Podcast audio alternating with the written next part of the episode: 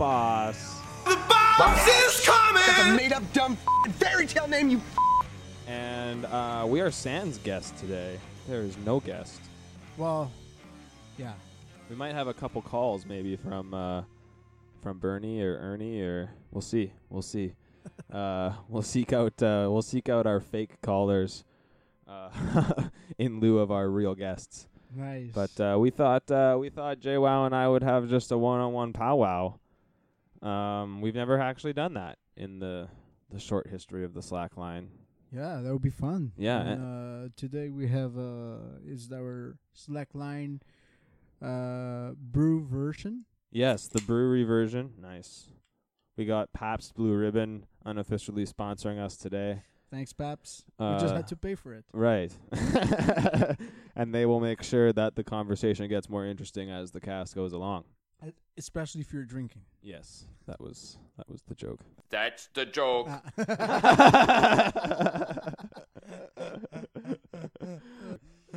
uh yeah, so uh you know, it's actually how the Slackline was born, right? Yeah. JWoww and I sitting on a couch waiting for some th- shit to happen and having a good chat and going laughing a lot and thinking we should be recording this. Sure. Um, I don't. Uh, I guess that's how it's working out so far. I don't. H- how do you think it's working out so far? Yeah, I'm, I'm having a blessing. We were talking about. Um, we were talking about a little bit about dating. Oh yeah, yeah. Yeah. That's a uh, common subject here. Huh? It's true. I mean, it's a common subject with everybody. We all want sex. Yeah, That's just. yeah, but not only sex. We always uh, we. Th- I, I think a lot We of times want- you said that we just want sex, Mm-hmm. and we actually are seeking for a, a bit more than it. You know. It's true. It's true. It's. I'm. De- I definitely do. Like, I can't just like. Really hook up and have sex. Well, I can obviously, but um, I don't know. I obviously enjoy it a lot more when when I have a personal connection with with people. Yeah. But I find that being harder and harder.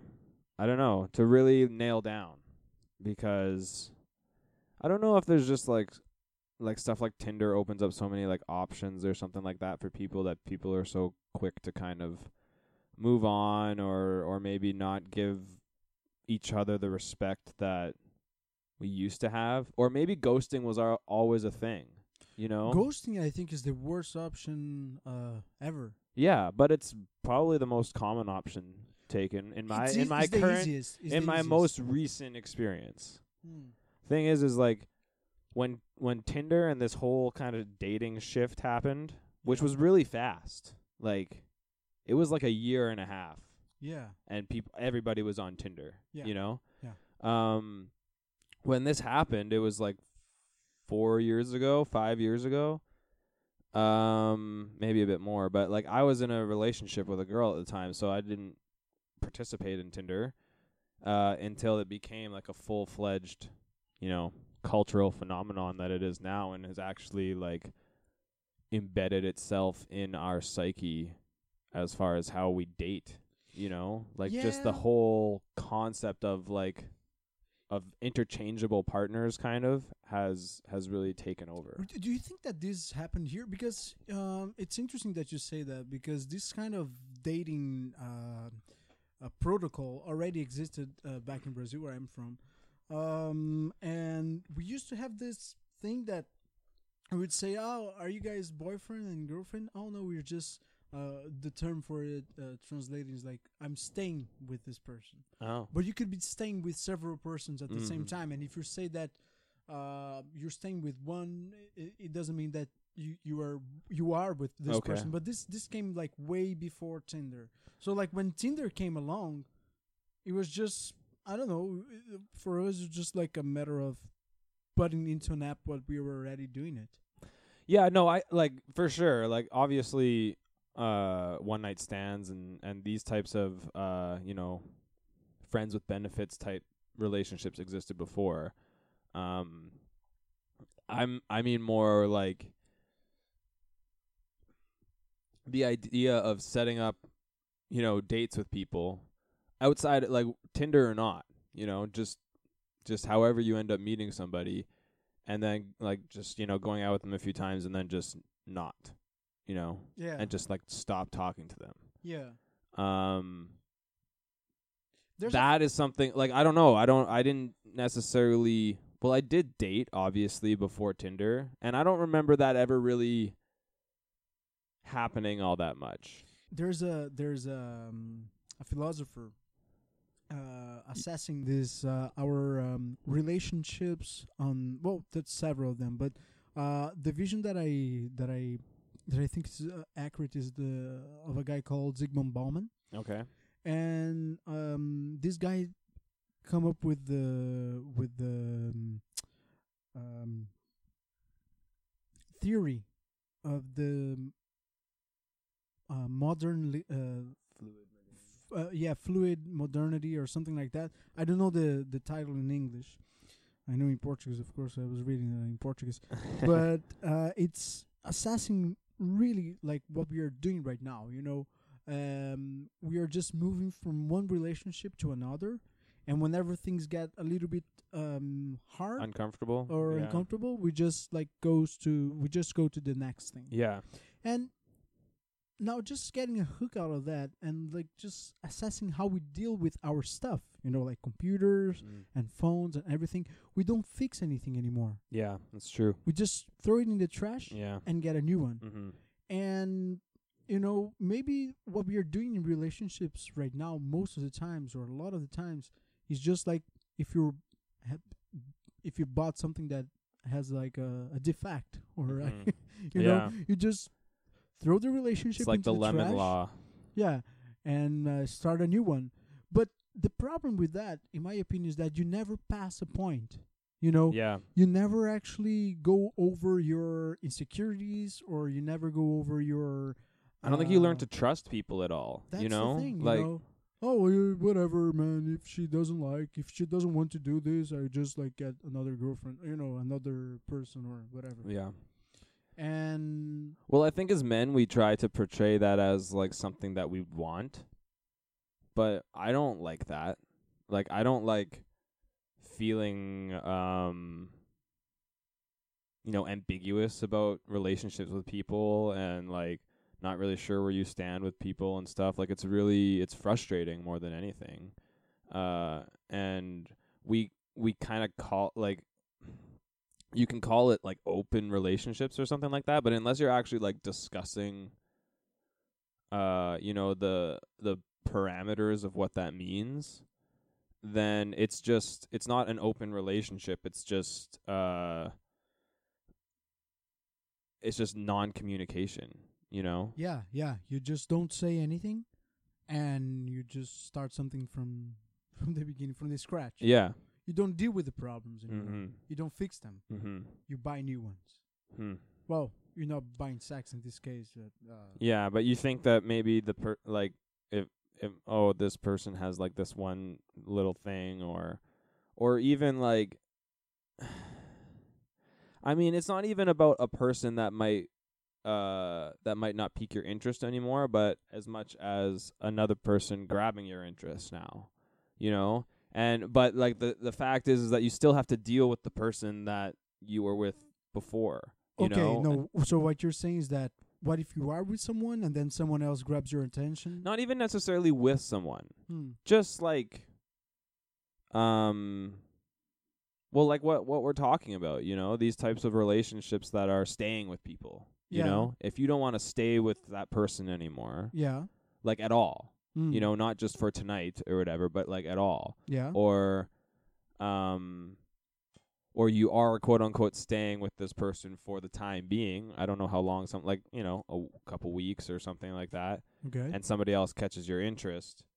Or or even you want to move from a staying uh staying with somebody relationship to like a you know a real foundational relationship with somebody else yeah you have to be you can't just like leave those staying relationships floating you know you can't just like exit them and then pick up a relationship with somebody. Wha- wha- Because not you're only saying that- you can't. Like that's exactly what we are doing most of I the know. times. But like well no, but like y- you have to break that. You In have order to to what? in order to fully give yourself to somebody else for one thing. Oh yeah, but then, but then, yeah, but then you wouldn't be staying with uh, other people, right? You wouldn't be uh, making out with other people. Then Right. it, it call uh, that's what they call dating, no? Right, that's what I'm saying is like if you're wanting to move into that sort of thing. What I- basically well what I'm saying is is like if you don't want to stay with somebody for like anymore, whatever that means, you have to break that. Right? Like you like like you have to tell them that it's broken. You know, Mm-hmm. because these staying relationships they are ambiguous and they are kind of open-ended as, you know, at at at their definition, right? Yeah, And so but like if you're if you have this type of relationship with somebody and you see them, you know, a few times over a couple weeks and then they disappear for months and then maybe come back mm-hmm. or not even. But Mhm. like let's say they do come back. Like how do you feel about that? I like for know, me I'm like go fuck yourself. Like you just like disappeared. You see, that's the thing for you, and and and that's for me why open relationships are so complicated because um there are no uh, you, you you you never sta establish bound boundaries, and if you do so, it takes you so much discipline yeah. that an open relationship becomes uh, with a lot of rules. So it's actually, you know, uh, i- if we would call this a relationship, it's actually never open. I remember having this open relationship with one girl once, and like there were rules that were not being said, but Mhm. they they were there. yeah. So like one of the rules was was like, okay, if we go together into a party, We live together. we live together, and we can't be with anyone else. Mhm. like in front of each other. So that that was like one of the one of the rules, Mhm. but that was just one.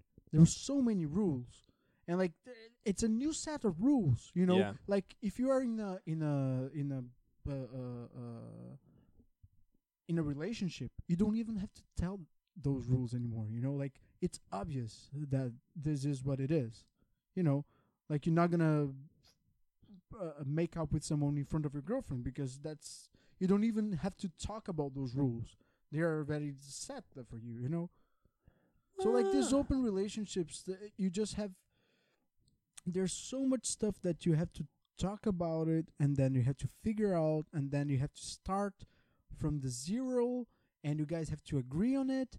That is just so fucking boring. That's like, a lot of yeah, it's like- true. You know, like kind of entering into that type of conversation with somebody and it it almost got like clinical in a way, you know? Of like, okay, yeah. well, yeah. let's make sure we're doing this and let's make sure this and da da da da da. And I, and I actually said like I feel like I should be signing like a piece of paper or something, you know? Like I don't know, it's yeah, it kind of took me uh It- took the boner down. Yeah, like like you start as if it's much more uncomplicated, and it's actually it's at least for Yeah. me, it's much more complicated because there are a lot of rules that people are not saying. I remember Mhm. uh, the same girl just going out and and like, oh no, free love and everything, but whenever she discovered that I was out with someone else, we we used to live in different cities Mhm. she would get so jealous and we would fight. And I was like, "You're being jealous right now." Yeah. No, I'm not. Yeah. you know, so like, uh, you can d- you can deny as much as you want, but deep inside, you know that you're jealous, and it's okay.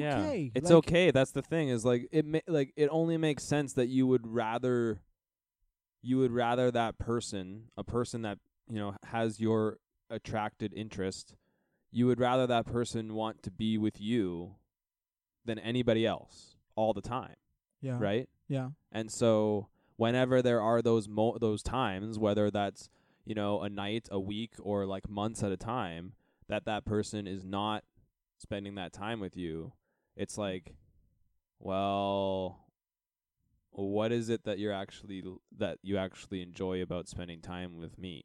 Yeah. You know, like what am I? Is it's weird to think about what I could give that's different, but also not enough to Mhm. hold your to hold somebody's interest in uh in not even just a relationship but just again like I've had plenty of relationships like that before and they've never bothered me but like I think that there's a there's a you're crossing a threshold there's a difference between staying with somebody Mhm. like we talked about. Uh Yeah. like we would call that kind of like a friends with benefits situation. It's like, yeah, it's a f- it's a person that you get along with that you know, you can call every once in a while and be like, "Hey, yeah, those those relationships exist, but as soon as you come into this quote unquote open relationship, doesn't that does that not imply like, okay, we are in like, like we are in uh, a pairing. Like I'm going to potentially like bring you home to mom and dad, but I also want an open relationship. Whereas, like, that entails, you know, different sexual partners and that type of thing throughout the course of potentially our marriage or like whatever that whatever that whole thing is. Mm-hmm. Yeah, that's uh that's a totally different line, Yeah. you know? Yeah. Because you're instituting your love for somebody, which is like a totally it's a totally different scenario versus oh, I'm sexually attracted to that person. Yeah, man. The thing is that we we all have impulses, but that's not the only rule that can guide us through. You know, um, like you can be in a relationship and still be like you, you still want to fuck other people, but you're just not doing it. So Right. because you are in a relationship. Exactly.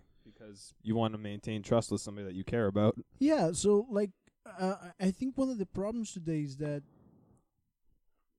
our generation it's set up to be like we think we are so cool sometimes and we cannot deal a lot of times with frustration. It's like whenever you choose to do something you're gonna it, like life is like that man it's gonna be 50% is gonna be good stuff and 50% is gonna be bad stuff Yeah. but we want everything that everything to be pleasure Mhm. everything to be to not to hurt so i think we lost the cap the, the, the or we didn't lost yet but We we, are are losing. losing.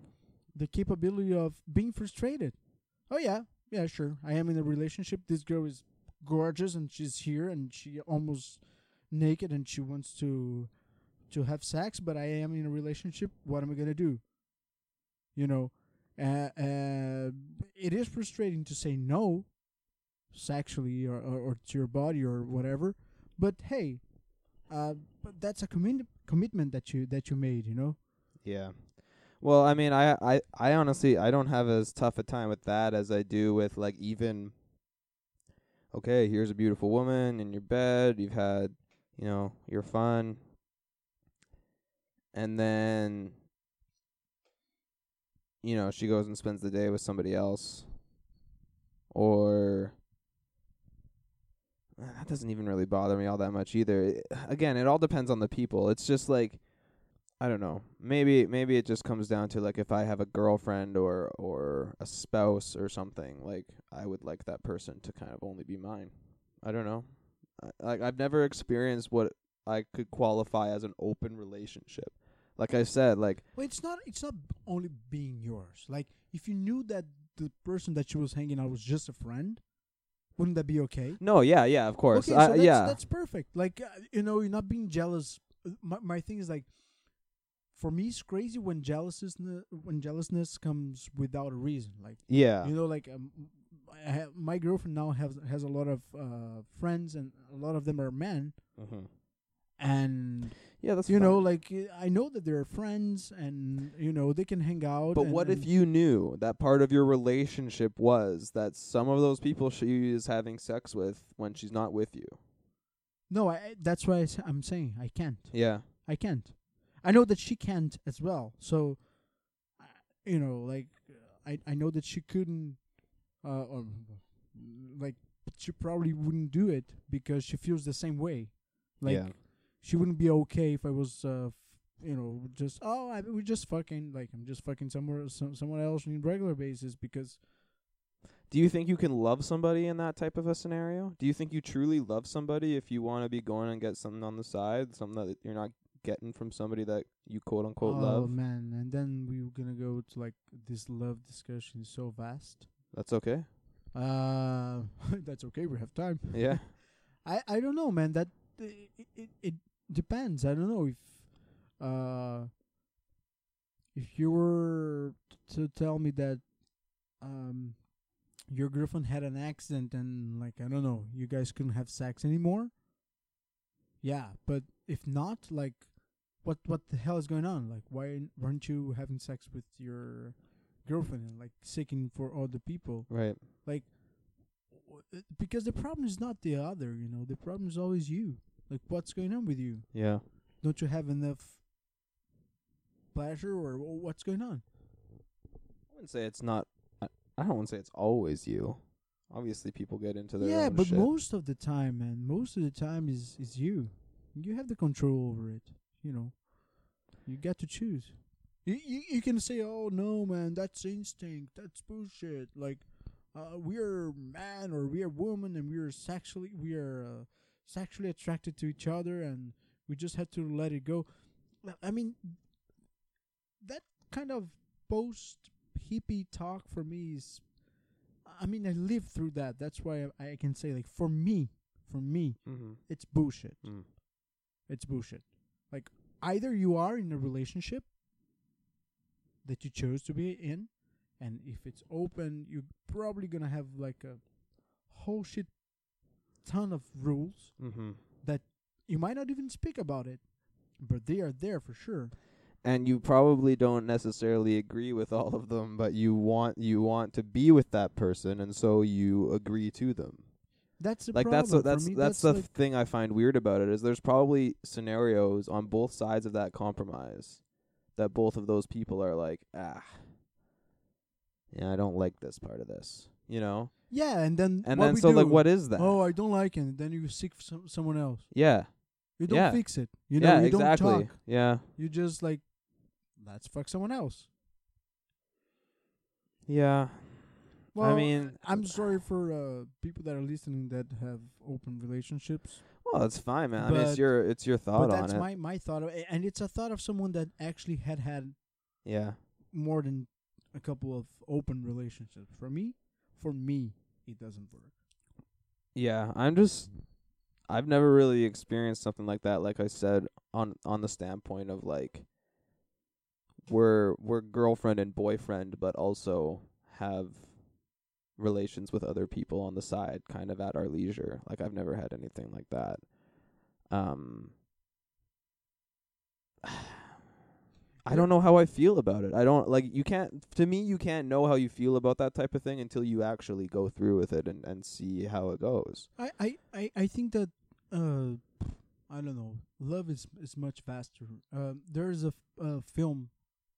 For me, it's just a, uh well done porn film by Gaspar Noé called Love. Okay. which I think that the last thing that this guy feels is love. Maybe he loved himself a lot, but uh, it comes to a point where um, he have a girlfriend and they open the relationship for another girl. Uh, and then there's a whole situation where his girlfriend goes away and he get together with the other girl that was with them, but just both of them. And then there's a a condom that breaks and and the girl got gets pregnant and then his girlfriend find out and that's cheating because he got with the girl without her so like and and they didn't talk about you know rules and stuff and like Yeah. I, I don't fucking understand that. Like, if you don't say that this is not okay, how is it cheating? Well, and, and, and the yeah. other, and the other part of it is like, i i i for me, it's like a kind of like a macho type of shit. Cause, so, it was okay for them to have like a, a girl in the relationship, but as soon as the girl asked to have a guy, the guy was like, "Oh no, I don't do this. Like, I'm not attracted to men." Type of stuff, you know. Well, how can you say in that this is a, this is again a kind of like when you're talking about like an open relationship how can you say well we did this with the woman, so how come you can't do it with the man? It's like, well, that's just not part of who I am. This is an open relationship. I thought we were talking about our openness, regardless of whether or not that meant I would have, you know, a threesome with a man or a woman. You know, if I only want to do that with a woman and not uh, a second man, then then that's part of that's part of my you know sexual uh sexual parameters i guess. Yeah, but and i guess that would come in sorry i guess that would come in where somebody might be like okay well then i'll go find somebody who will do that for me even though i w- i still want to spend time with you and like and i still care about you and blah blah blah blah blah. I'm going to go find somebody who will uh satisfy this urge that i have. Yeah, and then we live in this loop that every urge that we have has, Has to be satisfied. That's that's Yeah. a problem with generation. that's man. an Like, interesting thing it's too it's it's great that we have more uh, um uh openness to sex that anywhere like a, that in any other time like even like uh, the hippie times like Mhm. we have much more openness to sex than, than in those times but as well we have to find a fine line that uh it's not only about us you know like yeah only everything's about me everything's about me all my wishes have to be satisfied all my Mhm. you know uh, we Well, you're never gonna find that in one person, right? That's the point. You're never gonna find. S- well, I wouldn't say never, but like, you're always gonna have to compromise with people, regardless. You know, whether it's like an activity that somebody likes that you don't like, or whether it's, you know, a sexual thing that that your partner wants to partake in. Like, you're always going to have things that are you that are that you compromise on in a relationship. Like that's that's kind of the whole crux of the thing, right? yeah Um, yeah, man. I mean, I don't like your relate your your point about the cheating thing. Kind of strikes me. I don't know if I've told you about this before. Maybe I have, but uh, like I I had an ex who had a friend who was very attractive, and they uh they had had uh like threesomes together before wait a girl or a guy? my girlfriend and uh had and her girlfriend. Oh and her girl okay. They had had a threesome before with her her girlfriend's boyfriend and and her you know Okay. like like a, a few years before Yeah. we started dating. And uh yeah she's very attractive and and very overtly flirty with me mm. um to the point of was like I actually said to her once like you have to convince that one you have to convince my girlfriend because I'm on board right? And uh but yeah, so there was always kind of this like, oh, am I ever gonna have this sort of you know threesome thing happen? yeah And they would make out together, such as like 99% of men right? Of course, we all want that. like, Of course, dream. right? That was kind of one of the things, right? It was anyway. So like they would make out with each other at parties sometimes. but while you were uh, with them Yeah, while I was around. okay You know, we're having a house party or something, and But everybody's she drunk. was your girlfriend at the my time girlfriend, yeah, and and her friend, Okay. the girl, they would Yeah. make out with each other just like you know they were drunk and they would do that.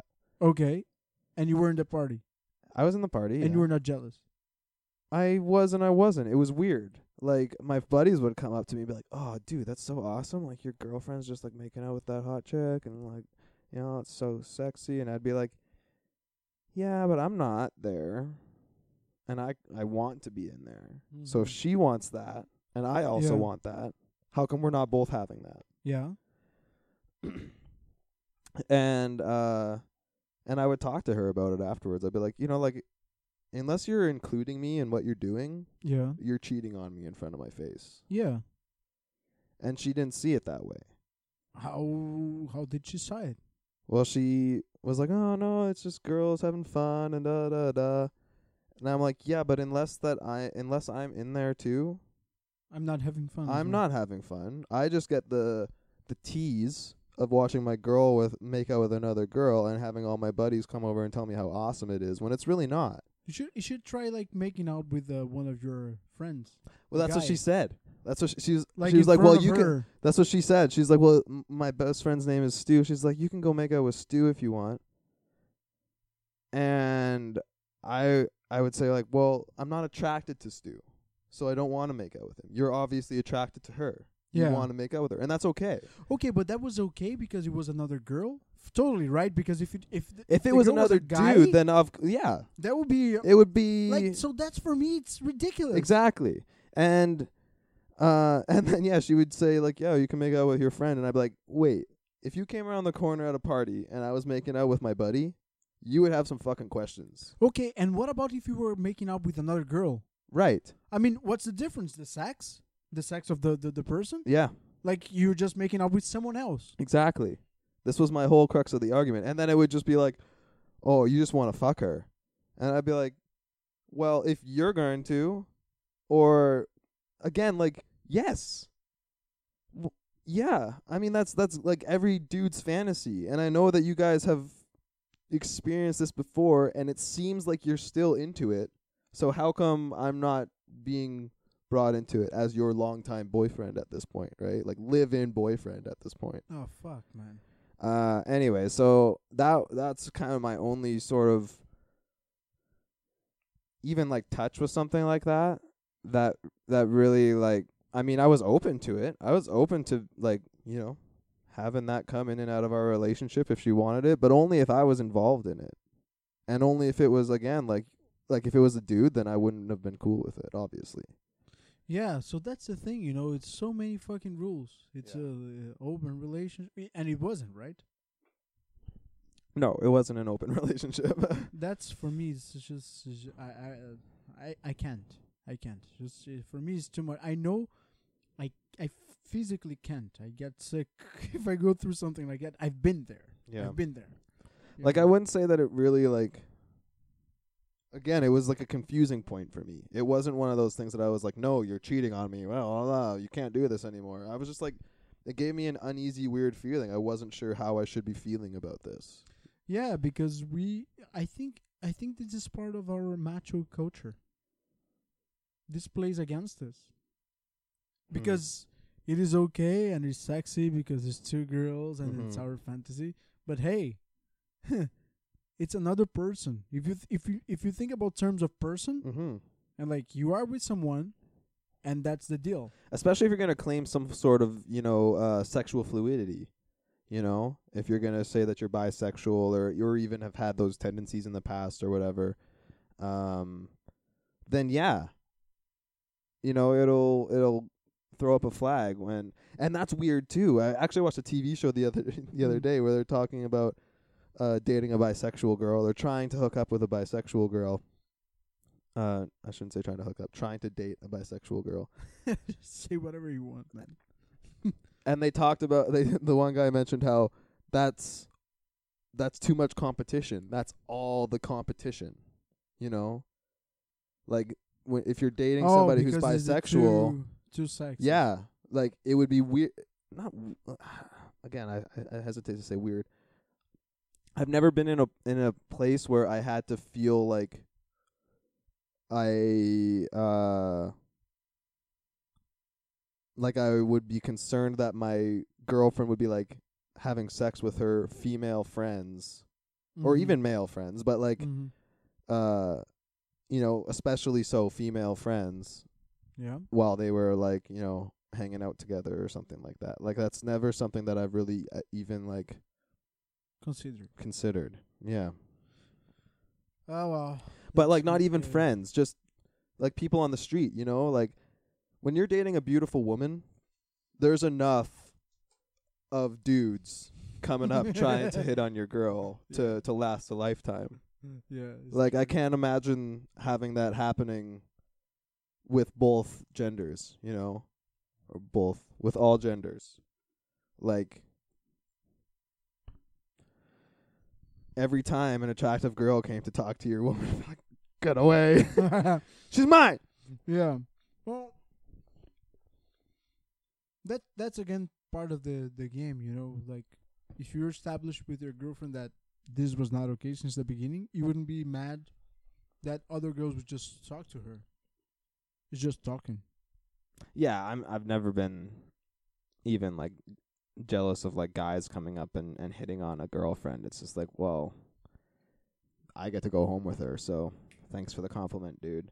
You know, uh, that type of thing has never really bothered me. Um, but it would, I think, if I knew that there was actually the possibility of that happening. That's the thing, man. right? So probably you're not fit for an open relationship as well. Maybe not. Which is disappointing. yeah, man, because like I don't know nowadays it looks like it's cooler if you are. You're more like yeah.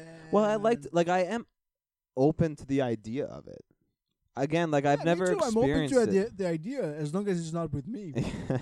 I've never experienced it and and from again from a standpoint of like staying with somebody, I've had those and that's fine. It it kind of it comes down to I guess just you know definitions of what a re- of what your relationship is with somebody and and maybe that could ju- that just changes person to person, you know. There are people you meet that you want to just have, you know, all for yourself and there are people you meet that are you're fine, you know, It's they okay. they're on, you're only attracted to certain parts of them or whatever and so uh you're fine having them you know do their own thing and whatever if it's just for sex.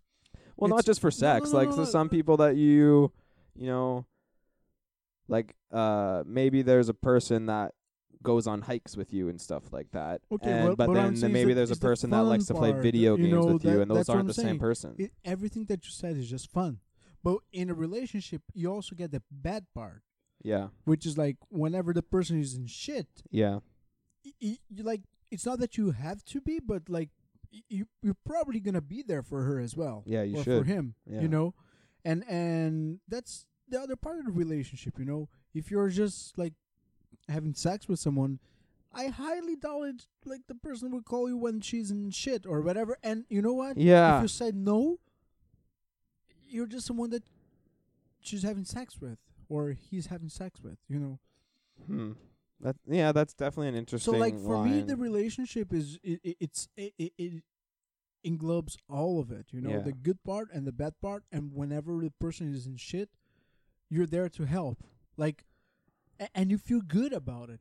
I've been I've been in th- in this uh, currently relationship. Uh, you know some of these stories that Mhm. where like um, my partner needed me, mm-hmm. and it's not because I'm a super guy or super boyfriend that I was, li- but I was happy to be there for her to help her through this shitty time that she was going through, and you know it's maybe like a a, a thing of like let's try to pull this off together. You know, let's try to to do it together because it you know it, it gives you some leverage as well to uh to be able to whenever you are in shit because life is up and downs man Mm-hmm. it doesn't matter how much we try to push uh our frustrations it's gonna be frustrating anyway so Yeah. we might as well tr- start to dealing with this right now it's true but if you have someone to that you can count on in a in a regular basis it, it it's it's so much nicer man I totally agree. Um, and actually, you know what? I kind of want to get into that uh, a little bit deeper. Maybe we should take a break and uh, Alright. and have a smoke and, and come back. And uh, okay, we'll be back on the slack line with uh, Jay Wow and the boss.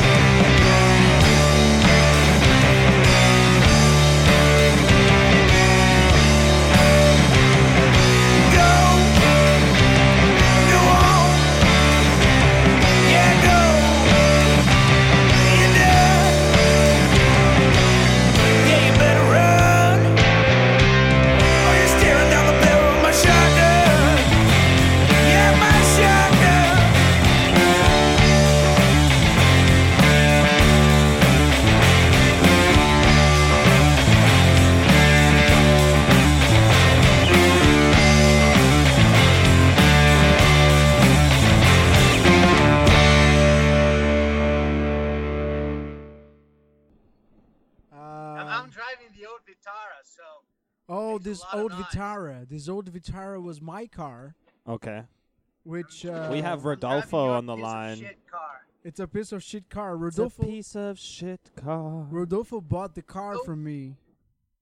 Nobody wanted to buy it, so I helped uh, Johnny's father. and uh, you- I'm this, a very good friend. how much was? How much did you pay for the car, Rodolfo? Well, uh, way way more than it's worth it. you piece of shit. You, you so, so Jo- Joao's dad ripped you off for this car. It did. It happens. Son of I, I still like Johnny though. I told him, and I, I, I swear to God, one thing that I told to Rodolfo before buying this car, because this car was so tangled up in a lot of like law shit, I told him, Rodolfo, he bought another car from me in the past and it was fine. And I told him, thank you, and it was great. And I told him for specifically for this car, so I told Rodolfo, don't buy this car.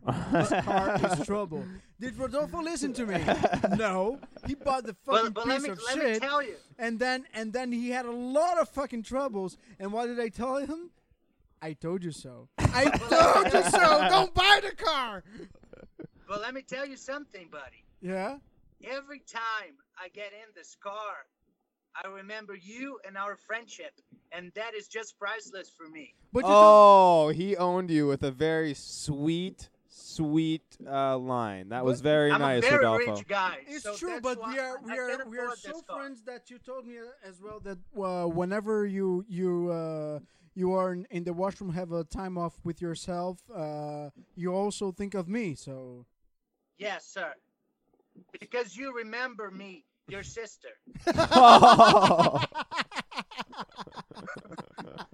And I miss her a lot. Oh. I, I, I wish she could she, she would say the same thing for for you. Well, uh, well, I'm, I'm, I'm, I'm sorry to be honest with you, but, but it's about time, buddy.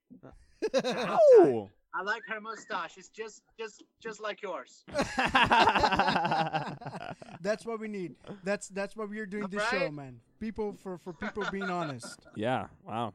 we were chatting about dating and about uh, ficar, which I translated as staying with a woman, Okay. and open relationships and all this kind of bullshit. And now we are moving on and uh, talking about the film industry and about our plans for the future. Now I know that you um, you, you you lived in San Diego. We are really close friends. My best friend, uh, and you live in San Diego for quite a while. And uh, I know that you want to get out of the country and also do something uh, outside of the country, right? Uh, and uh, can you tell us uh, what what's your dream? Like, I know that you um, you have a he, he works with uh, wood uh, furn- furniture. And Oh, great. Really gorgeous. Cool. And what are your plans of uh, for for leaving the country, uh, Rodolfo? So, uh, my dream is to is to have uh, first of all is to have a nice family, and that's why I work for. Wow. Um, and it's sad, but Brazil it's it's not one of the safest countries to live. Um, and uh, the lifestyle here in Brazil doesn't please me. So that's why I'm looking for uh, to export my furniture and to open uh, business abroad. Um, I intend to go to either uh, California or to Europe.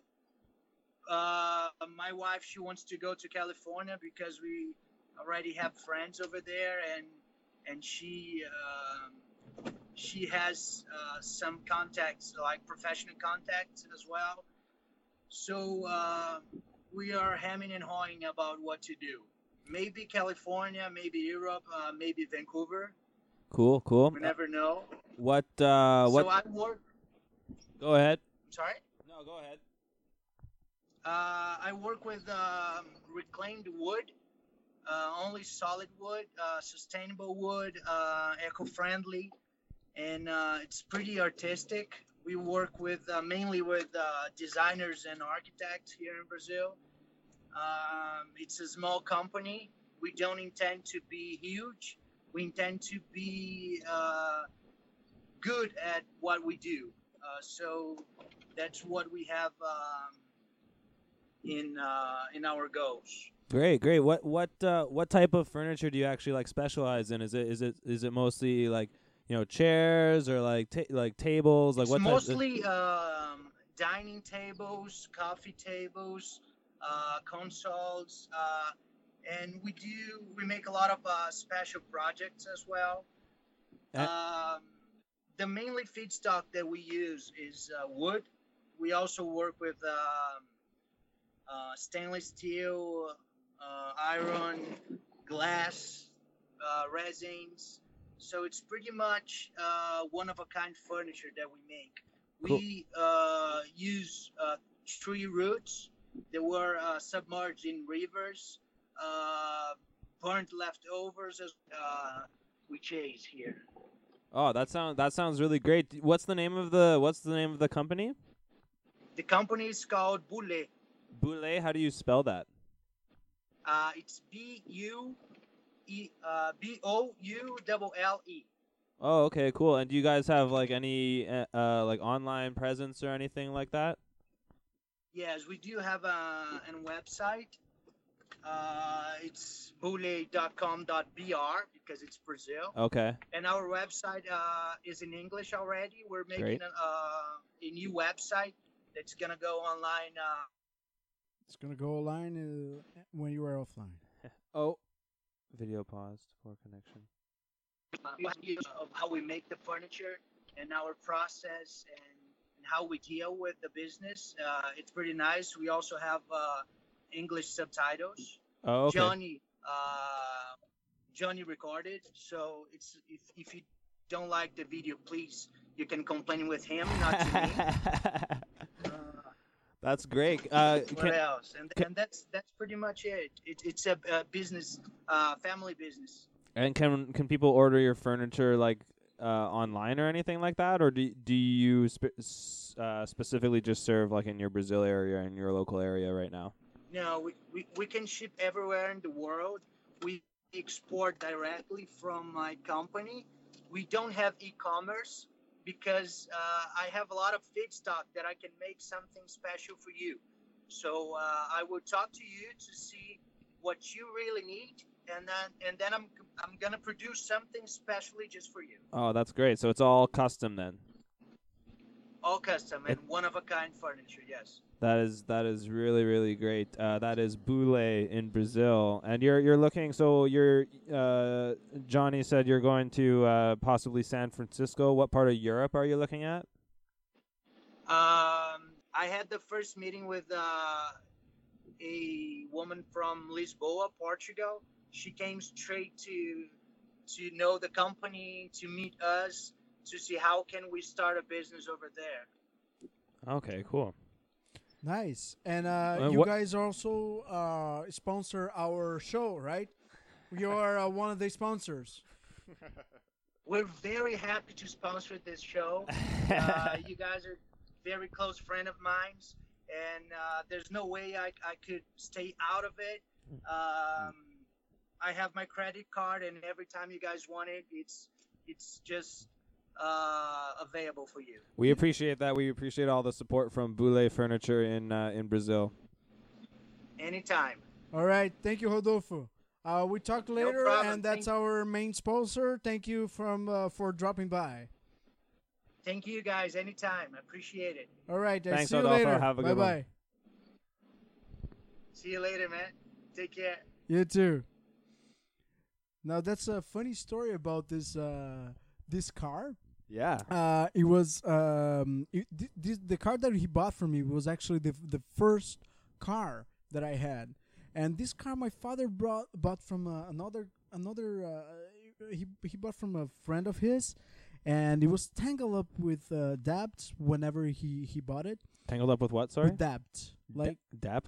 like like uh, uh, uh, the car my tr- my father tried to pay, but the guy owned Oh, with someone- debt. With debt. yeah, okay. with Sorry. debt. Yeah. Okay. So like th- this car story is a mess. But anyways, was the my first car and I was so happy. And I um I know Rodolfo for a long long time. Um, but our friendship actually started in this car. So one day I called Rodolfo. He was a, b- a distant friend by this time, and I was like, "Hey, I am with a new car, and I'm 17 years old. Let's go for a drive." So we went for a drive with the car, and it's a Jeep. So I um I got this Jeep and Rodolfo, and like, yeah, man, let's go to try to do some like weird off-road shit. It's a jeep. It's a Jeep. Jeep, yeah, yeah. yeah. It sounded like you said it's a jip. No, it's a Jeep. It's a jeep. It's a Jeep. So so we go out and try to do this uh, off-road trail, and we almost flipped the car, like in a point that Oh, both of the wheels were outside of the ground, and we were almost flipping, and then we poof, we go back into the, in the into gravity, and we look at each other it's like. Cool.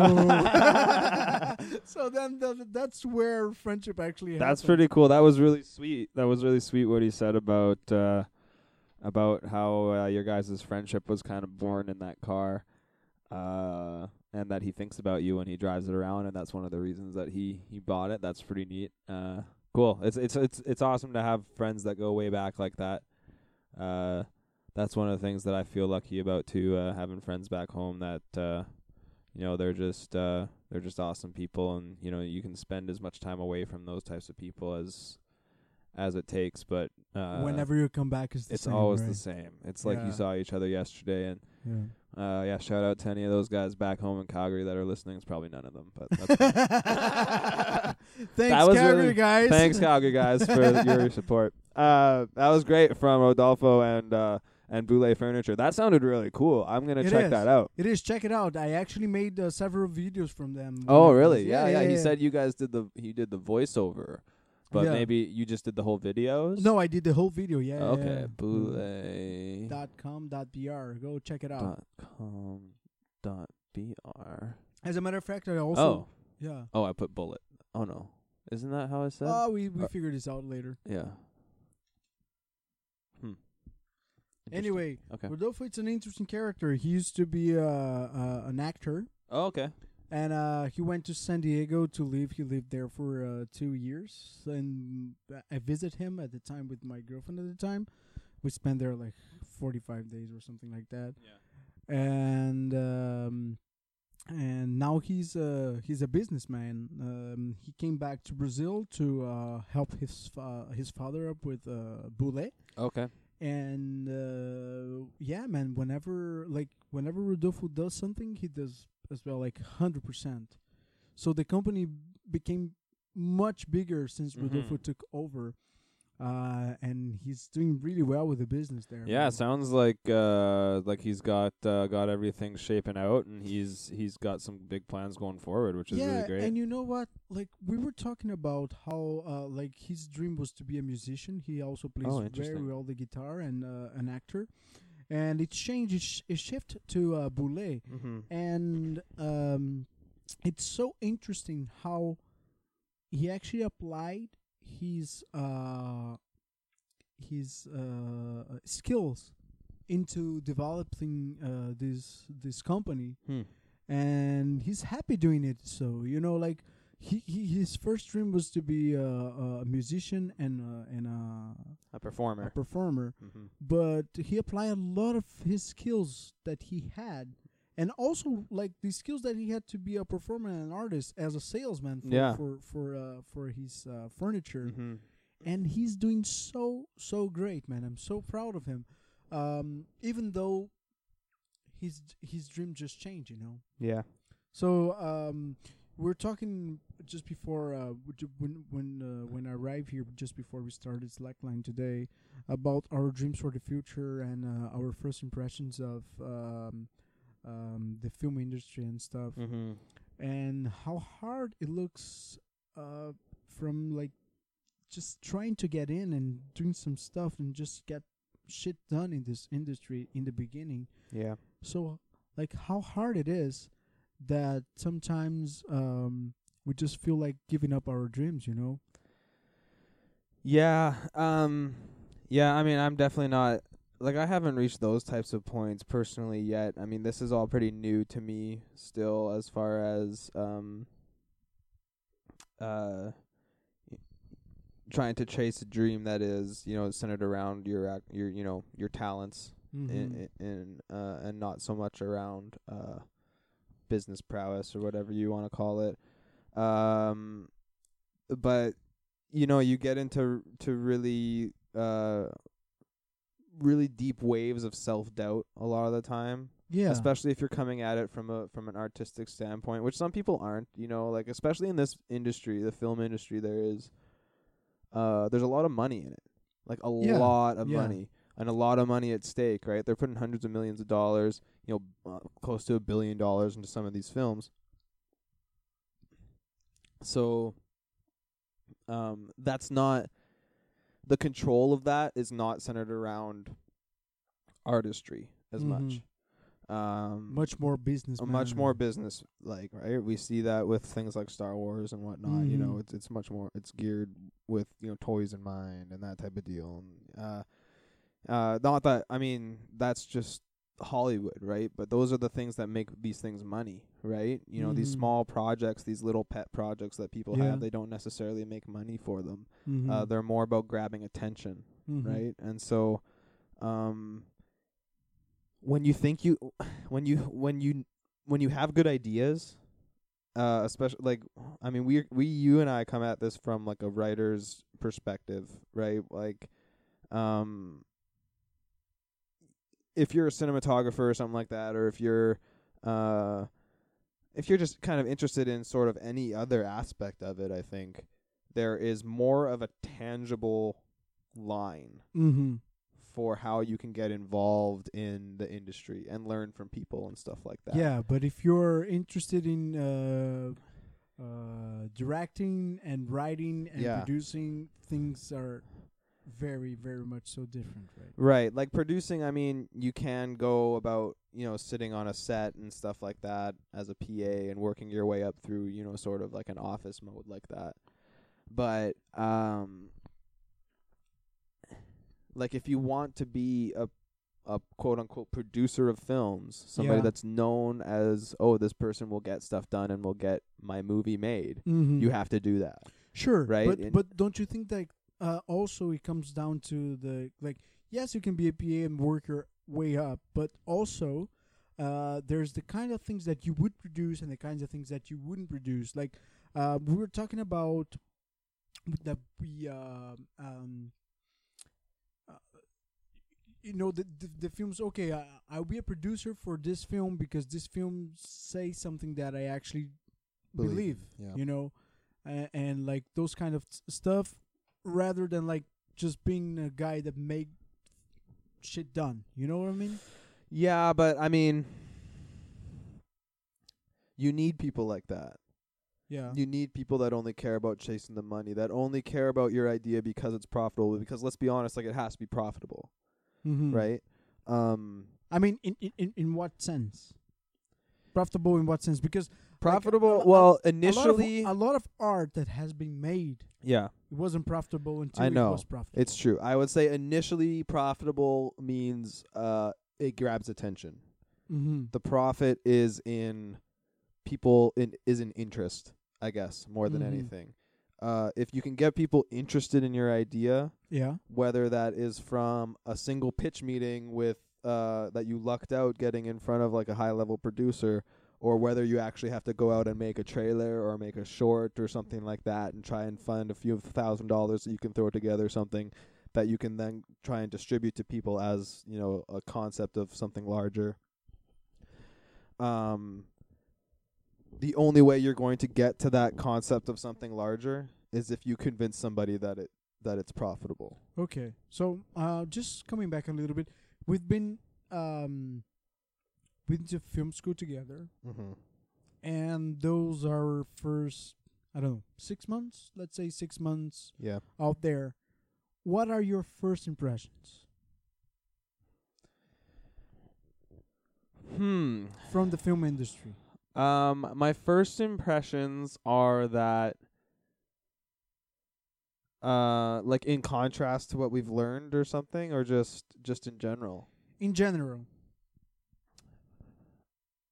My first impressions are that it, uh, it is easier to get into than I f- than I thought, mm-hmm.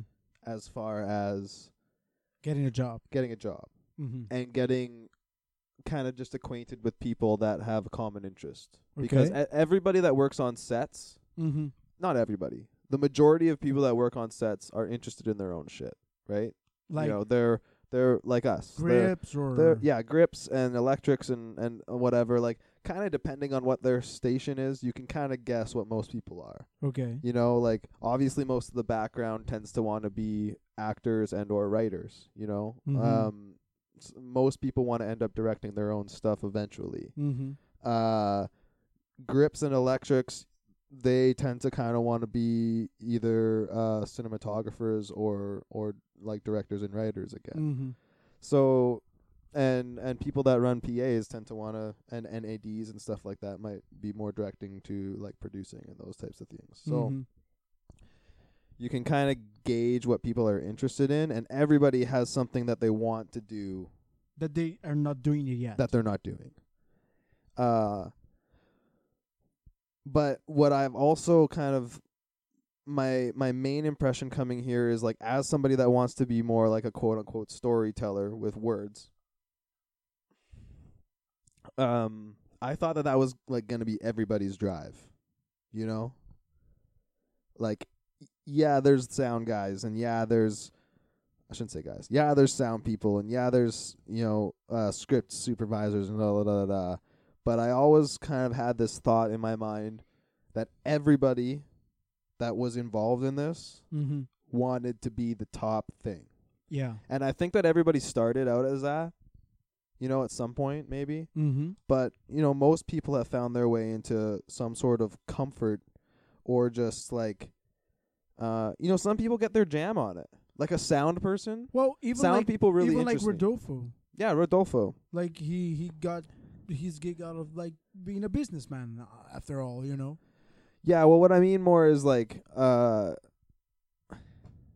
like there are people that are actually just interested in doing the sound, and that's all they want to do. They that they that's how they get their jam. They love picking up small little uh uh you know sounds just in the environment and using them in films, and like that's what they love to do. And I like I can't imagine spending you know so much time doing something like that that to me the idea that somebody would want to do that is crazy right uh, but there are people that want to do that right and they want to do it for you because that's their jam like if you bring it to them they'll be excited about it versus thinking that it's oh this is going to be work ugh um i mean some people are like that obviously and i think that uh that kind of stems to the importance of being close with people that you you kind of grow with in the industry, you know? Uh, we have a great group of, of friends and, and close people that we've ended up working with through school projects and whatnot. Not just in our own class, but in other schools and other things. Um, that uh, that we can kind of play favors off of each other and and work with each other because we enjoy working with each other and we enjoy doing things for each other and we have interest in each other's ideas uh rather than you know needing a few hundred dollars here and there to work on something you know it will get to that point eventually and that's kind of always the the, the goal is like okay yeah I mean, you do me a favor I do you a favor and hopefully you know once we both do e- each other a few enough favors we're starting to make money doing it you know? Uh yeah i don't know it's an interesting it's an interesting field. It it kind of it's like it doesn't it surprises me how undifferent it is from all other industries than I thought. You know, Mhm. like it's just like anything else. Show up and work hard and do your shit. Uh, but on the side, everybody's everybody's interested in what your side project is. You know, versus being in any other uh industry. Like when I was in finance, like nobody gave a fuck what your hobbies are, like outside of you know just personal interest. Whereas like here, your hobbies are your work, and everybody kind of recognizes that. You know, everybody recognizes that what you're doing on a set is not what you actually want to do, unless you're one of like the top few people. Yeah, I I think my impressions are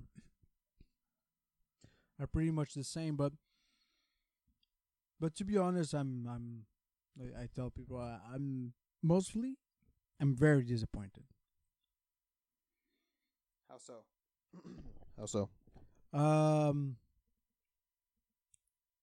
maybe it was uh, I was just getting in with a naive uh, um, mindset of what what would it be.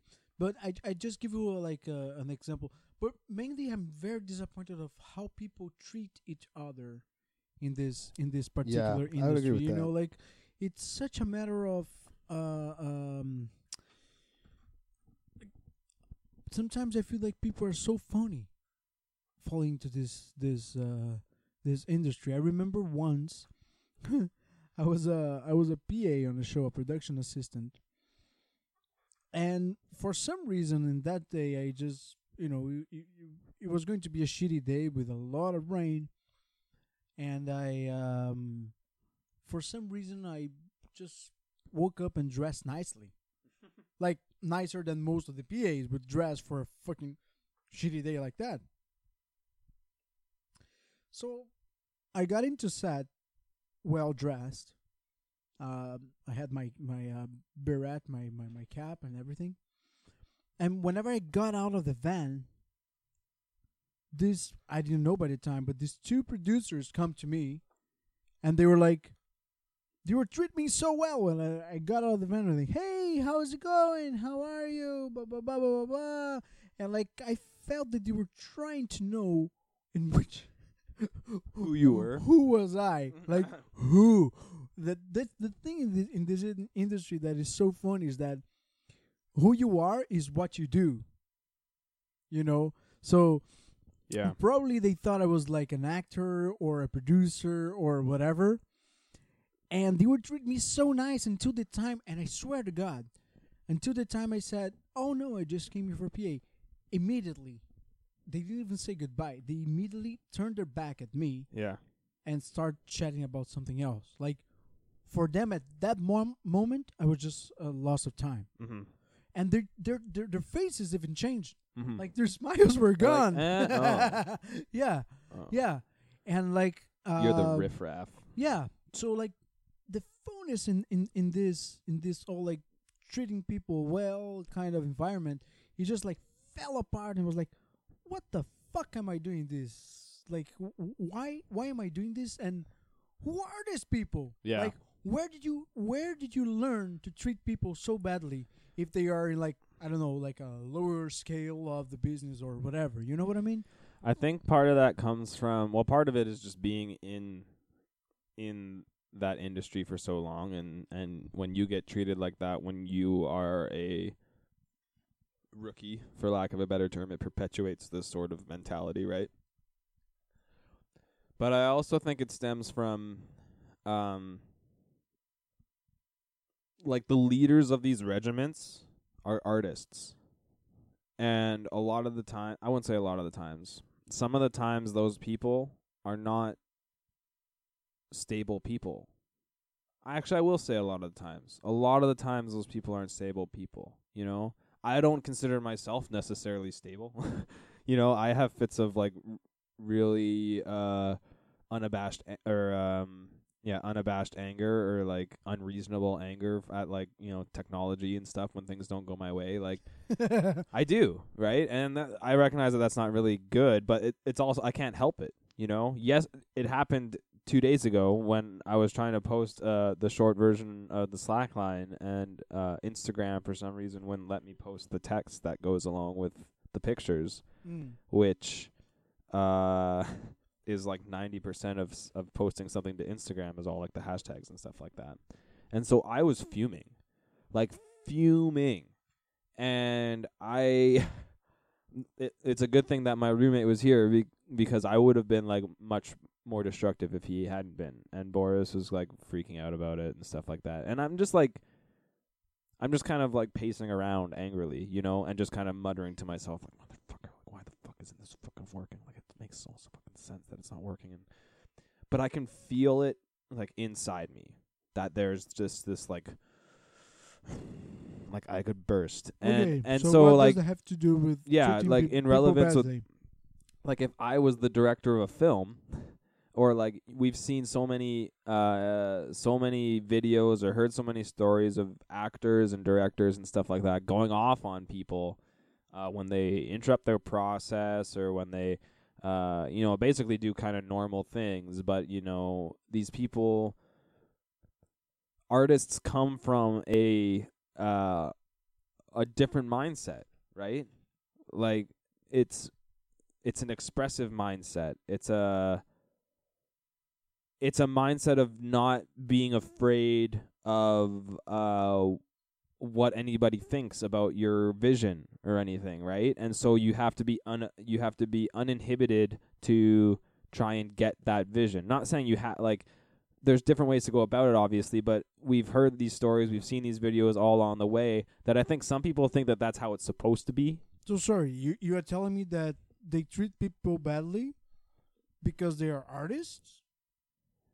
No, I'm saying that most artists have instabilities that uh will cause not not treating people badly necessarily like en masse but uh maybe blowing up at this one person or the the threat that they could blow up at somebody kind of at any moment just because that's who they are it reverberates through the whole group of people you know this tension. And everybody feels it. And i'm not saying that like and and, and i think that it's just become ingrained in people whether or not the people at the top are like that. I think that it's just become ingrained that uh it's okay to treat the people below you badly because we're dealing with artists. I don't know. that's like that i mean that That's as like your- that's that's, that's a mindset impression. that's a mindset of just like okay i won't say because we're dealing with artists just because that's the way it is. Because hey if i don't do my job then that guy yells at me. Or if i don't do, and if they don't do their job then that person yells at them and da, da, da, da.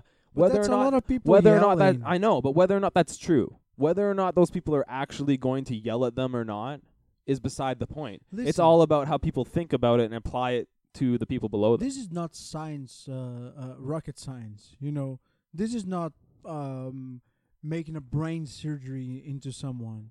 This is making films, and a lot of times, not very, very, very artistic films. i you know? agree And uh, and in, in my vision is, well, first of all, what uh, came to me is like when I arrived in the sets, I saw these people.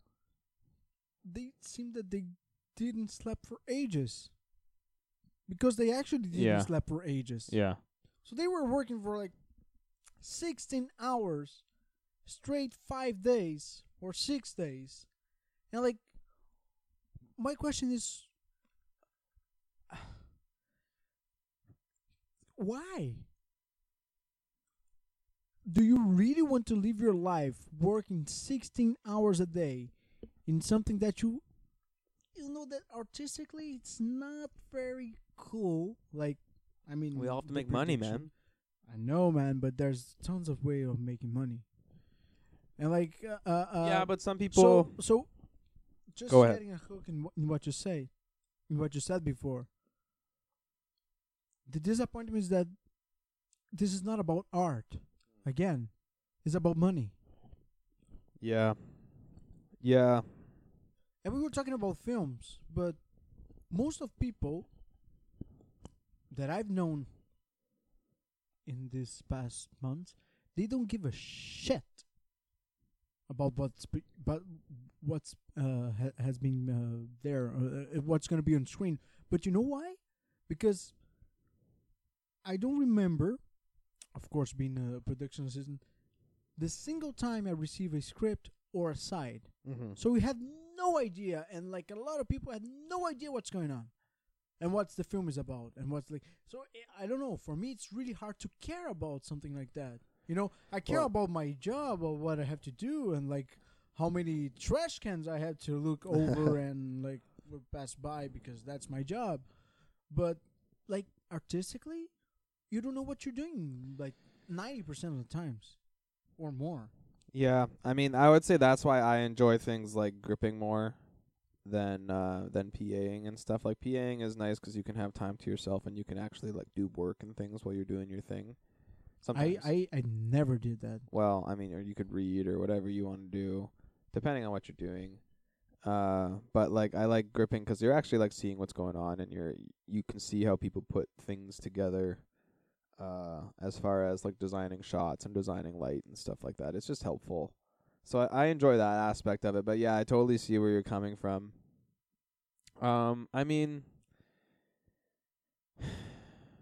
it's like any other businessman. Like those those projects, those crappy little like made for TV movies and stuff like that that we work on, for some reason they make money.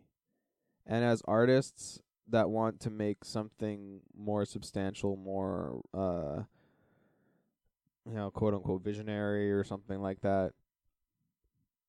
Um I think we kind of have to appreciate those things because what things like those shitty things that provide provide what? they provide the the money necessary to make the projects that we want to do that end up not all of them but every once in a while i think that those that the real art does show through like yes there is stuff like shitty tv movies and yes there is an inundation of you know superheroes and, and high cg and stuff like that but even within those realms there are interesting things I you know, understand, man. and, like, yeah, and even- yeah, but you know what? Sometimes I feel like a month of just like jerking off would be more productive than like two days on set. Uh well if you could make a couple hundred bucks jerking off I'm talking about myself, not other people. Yeah, So yeah, I won't be yeah. True. We won't get into. I mean, porn's an industry out here too, actually. Um, but yeah, uh, I, what I mean more is that is that we we can't necessarily or we shouldn't necessarily look down on that stuff and avoid that stuff because it No, man. Listen, I'm not looking down on the people doing. That No, of course I'm looking not. down on the projects. I know Yeah. that the people doing this are talented. no, people, yeah, I, I but totally they're hear you. employing their uh, But we're their all- talents in only making money. At that point, and they know that. yes, they know that. But I think that if you talk to most of them, they are all doing it with the like the ultimate goal of of uh of making something that they want to make. You know, and as long as that's somebody's ultimate goal in something, then I am I am for it. Like.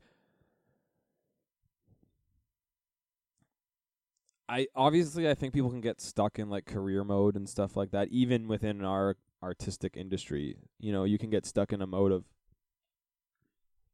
you know, just being an AD on on made for TV movie sets and you can probably make a pretty great living for the rest of your life doing something like that. Um yeah. But there's like that's tough to see, but th- that type of uh lack of drive exists everywhere. You know, you see that in every office, in every uh, school, in every sort of workplace that there ever is. There are people that have no motivation to do- go any further than they're already sitting.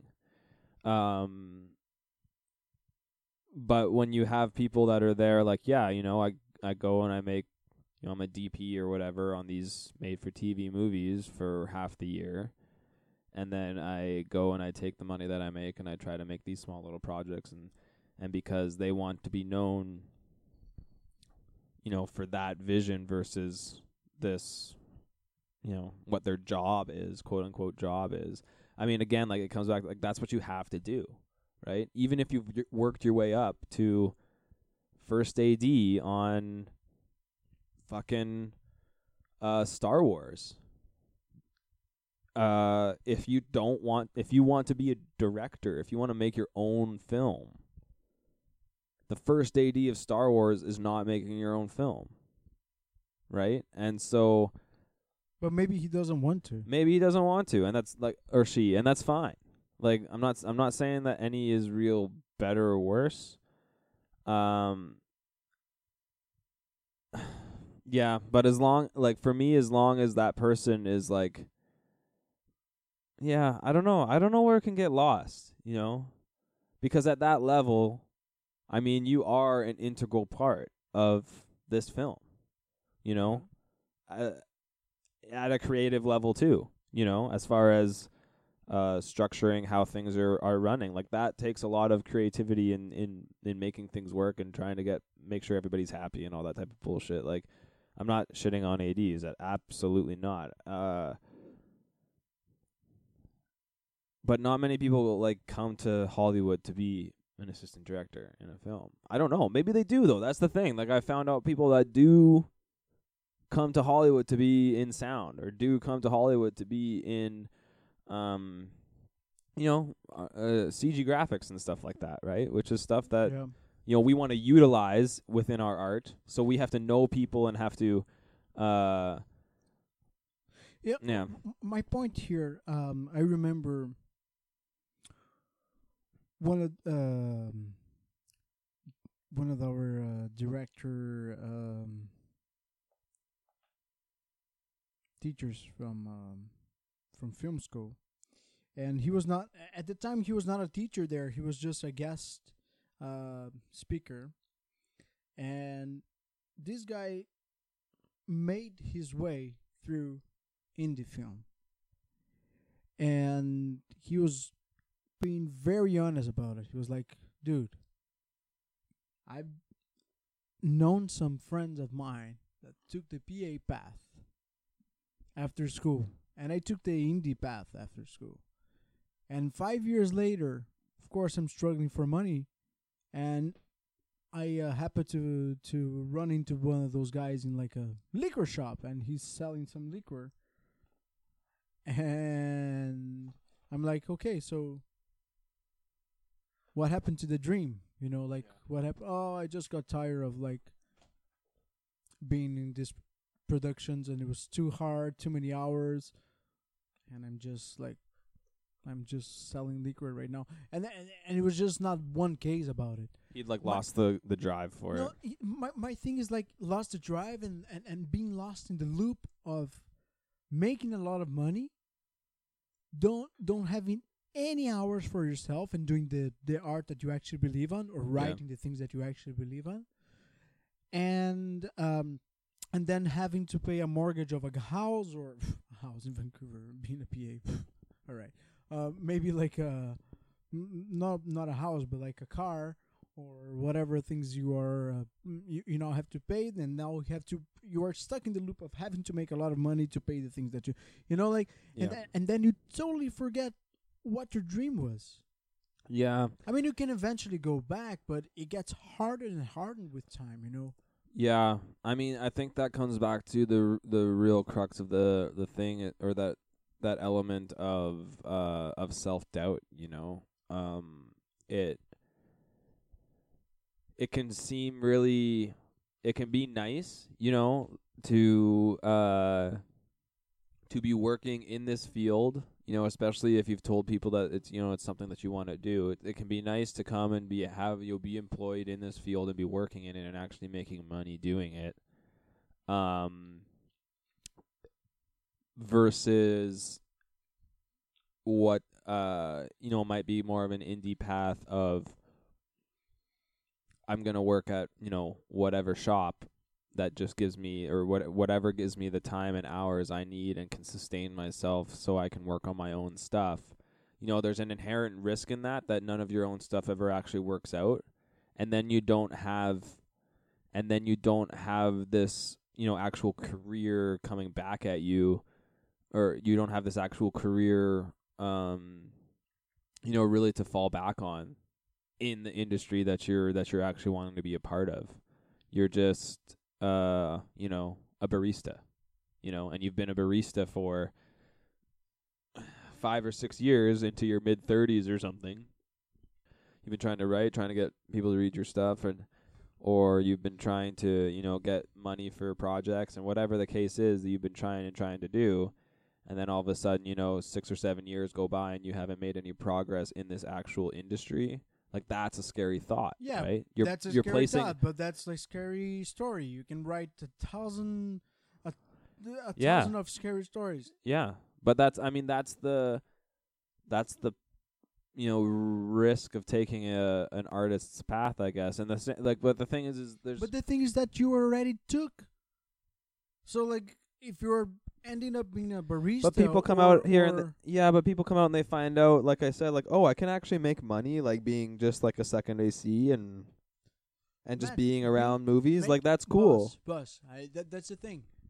Making money is not the problem. I mean, if if you've been you've been you've, you've been there, man. Like yeah, you you you went from like a uh, you got to hold the mic to your thing. sorry. you you went through a a, a business status guy to Yeah. an artist guy. I mean, money is not the thing. You know, like if it was just for the money, you probably would have stayed there and wouldn't pay like. Yeah, well, I mean stuff. that's my mindset. But what I'm saying is, especially okay, so so we're you know kind of on the older spectrum of the people that we went to school with. Uh, we're pushing thirty, close to thirty each of us, a couple years away from that, and you know I can see from like a uh, a twenty something year old's perspective, an early twenty year old's perspective, who has been through high school and maybe been through a little bit of college or a little bit of you know something here and there or some time off and now is trying to get into filmmaking i can see how it can be attractive to go and work background or to go and work uh, on PA sets and stuff like that, or as a, as a PA or whatever, and just be in it that way. I can see how that's attractive for for that. But like, um, because you're making uh, like again I said you're making money at this industry that people don't people tell you when you're going to go and be in this industry they tell you that you can't make money doing it even though that's ridiculous because there like I said there's so much fucking money in it uh but because it's an artistic medium people assume that you can't make money doing it and so it's kind of the assumption when you get to a, a city like Vancouver you go to LA or something like that that you won't be able to to do it and so to be able to tell people, yeah, I am working on sets and yeah, I am doing this and da da da da. It's it's an attractive option when the other option is, yeah, you know, I'm just doing I'm just, you know, delivering pizzas or something like that, but I am working on my own stuff and I am to get my projects going and and and th- like that can be totally true. You know, that that's that can be totally true. But until you do that, you're still just a pizza delivery boy, right? And if you don't accomplish any of those things in a few years, you're just a pizza delivery boy, barista, whatever it has been that you've been doing to sustain yourself for that time. sure. And that's fucking scary, man. Yeah, but you're a pizza delivery boy with a dream, yeah. No, like I'm not saying that's a bad much- thing. which is much better than someone that just like, okay, that's reality. Well, and that's a it. matter of perspective, man. Like some people, some people are totally fine with you know, uh, dreams being dreams, and and they stay that way, and they're they're unattainable goals, and you know there are realistic things that you can achieve. Like your friend Rodolfo said, like his goal is to provide for his family and create a good life for his family, and and uh, if that's if that's your goal, then what you're doing for work or whatever might not matter as much. Okay, so uh, the goal changed, but if the goal doesn't change, it doesn't change. So you're still gonna be a pizza delivery guy with boy with a with a dream and a goal, even though you don't achieve it. Yeah, I mean, again, it's all a matter of perspective and how you feel about that. Like personally, the reason I came out here is because I've I feel that that's I'm okay with that, you know, and because I feel like I can go back to to making a a boring career out of something if I need to in my 40s or something. But I also now find that I come out here and I can make a boring career out of this if I really want to. oh yeah, You know, I can make budgets or some shit like that. Um, if I really wanted to get into, you know, making steady income doing this, which, you know, that doesn't interest me right now. Because like I like you said, I could have done that and stayed where I was at and made a f- like a good uh a good chunk of money doing it. And so but I mean it's mu- it is much more interesting to do when you're doing it for for films than when you're doing it for uh, you know, just people's bank accounts. Yeah, sure, man. But I, I think a big chunk of it is uh, resilience and keeping the dream alive, man. Yeah, I, totally agree, man. Uh, it can be tough to do though sometimes because, like I said, there's a lot of self doubt. There's a lot of wondering if if your stuff is good enough. Uh, and I though I find there's also a lot of resentment when you see stuff that is not good and you're like, fuck Mhm. that. I can do better than that. Mm-hmm. That's sh- that is shit. You can do, but you haven't. Exactly. no, that's the point, man. That that's you nailed it right there. Like you can do, but you haven't. I think is the biggest thing. I think coming out here, the biggest thing for me is is doing. You know, and trying to get out of a mindset of of being afraid of whether or not people are gonna like it, and just fucking doing it and getting it out there. And and because you know, most times I've found in any sort of artistic endeavor, there are people that like it, whether it's been music or art or something like this, um, or film or whatever, you know, some people like it. And the people that don't usually keep their mouth shut. And so just do things for the people that like it, including yourself, especially yourself. You know? Uh, don't worry about people that are gonna hate on you for your stuff. And that's I think that's the biggest thing as an artist is just not worrying about what people think about it, which is tough because you're really exposing I mean, it's different to make a presentation on uh like an investment plan or something like that than it is to make it a you know, a a spiel about a story that like means something to you or you know, even to like expose a song or a piece of art because those are like they're they're they're emotionally tied to you, you know? And a lot of times they have to do with the people that are around you. So it can be really difficult, even like something like this. Like it's tough for me sometimes to come on here and, and talk, thinking that maybe some of the people that I'm talking these things about might actually tune into this. You know? Mm-hmm. Maybe. Yeah. Probably not. Like let's be honest, but uh on the off case that they are, you know, it's weird to hear things in from a third person's point of view like that. You know, Mhm. I experience that as a musician a lot when Mhm. you've written songs about people and for people and you continue to perform them. Uh and now you're with different people and you're in a room, a bar or something that's packed full of people and there's your current girlfriend and there's the girl that you wrote all these songs about you know, you can see how musicians can't hold uh, relationships around, right? Because Mm. you're constantly having to write and pull from your own life. Include not just musicians, you know, artists. You're constantly having to pull from your own life, and so if you're telling the truth on the page in a in a script or something like that, even Mhm. if it's allegorical, people see through it, and it can be tough to go and show to show that to people now that might even be like might even be involved in it somehow. You know? yeah, man. I think that's a little bit. I don't know. That's a little bit off in my in my opinion because, like, if if you think about uh, what's the name of the girl that uh, the the woman that wrote uh, Harry Potter, Yeah. she she probably didn't went through a lot, you know, or you know. Yeah, but I mean that depends on what you're trying to write about. Like if I okay, so an example, I'm I came up in in Hawaii. I started writing a story about mm, uh my re- like past relationship, and it like I've start I've outlined a full like novel book about it, Yeah. and like the whole thing is going to be like the truth from my perspective. Okay. And so what uh it's just kind of it's a if I was still with that person Yeah. or if I was with a different person, Mm-hmm. it would be a weird thing to be writing about. You know, Yeah. to spend my day Yeah. thinking and writing about somebody else, a past relationship or something like that Mhm. for months maybe while I finish a book Yeah. and be with somebody else. Right? Like that's Yeah. it's a weird mindset to be in. I'm not saying that you can't do it. It's just it's an emotional roller coaster because you have to be in it when you're Mhm. making this stuff. Like any artist will tell you, even like like touring musicians, their songs will never be as good as when they're really feeling it. As when they immediately wrote it, you know, as when they were like crying over the fucking page that they are writing on. Like it will never be as as good as that on a mm, fucking Wednesday For them or for them. or no, I think in general for uh, the audience. for everybody. It won't be as true. It won't be the art. It's just it's like it's like having a print of a painting in your house. It's the it's the print.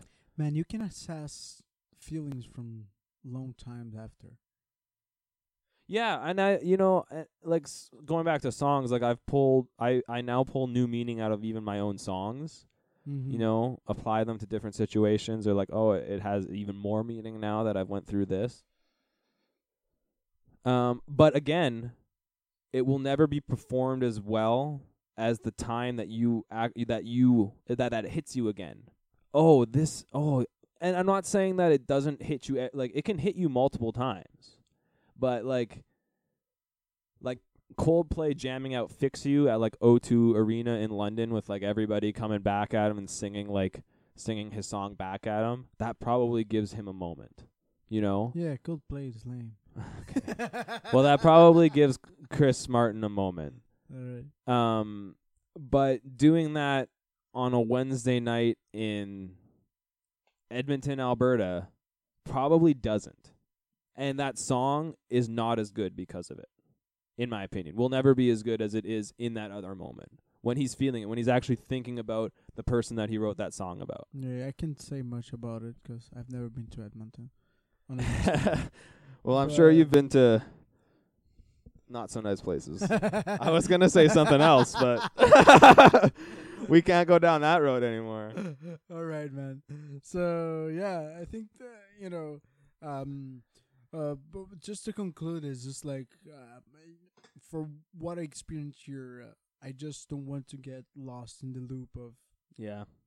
uh, having to make money and uh, being tangled up in on, on debt that I can't now pursue my dream. So uh, I think, as I was telling you, f- for maybe for people, dreams are uh, for some people, dreams are just dreams, and Mhm. like it's nice to have them. But for me, dreams is what actually keeps us going.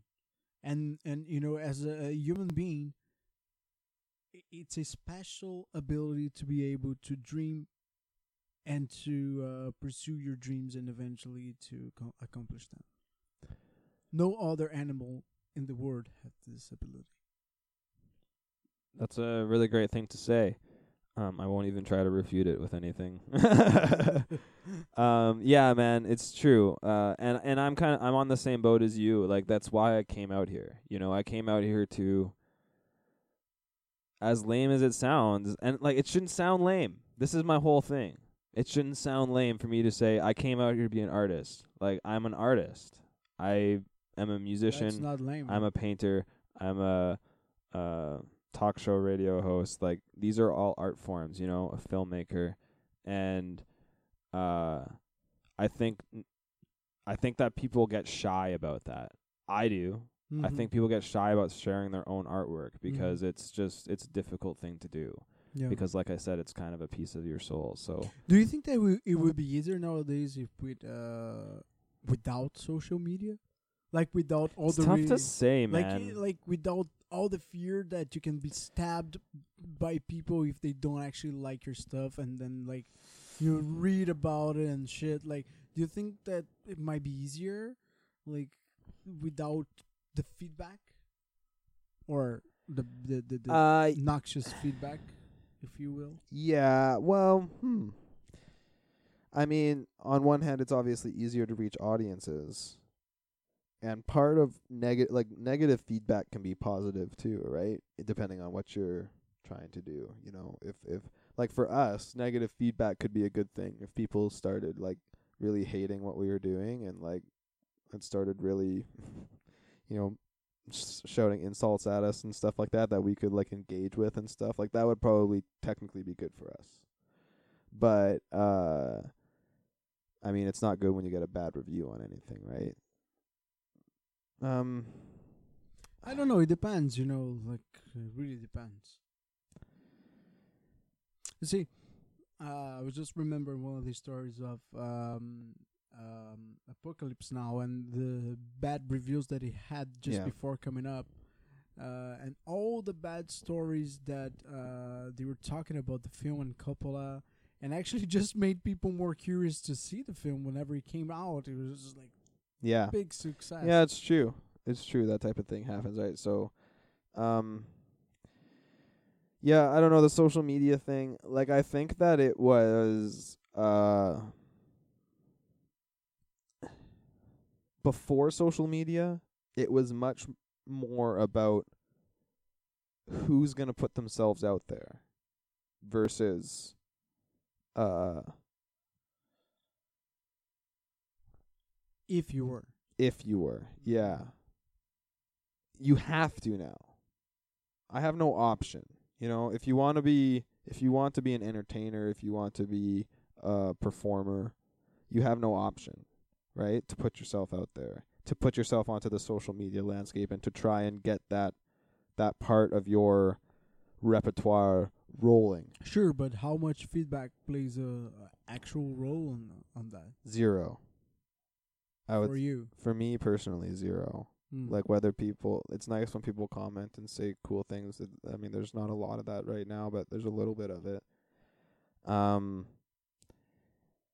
i would love more feedback because So that would give me more things to talk about sorry so it's not zero.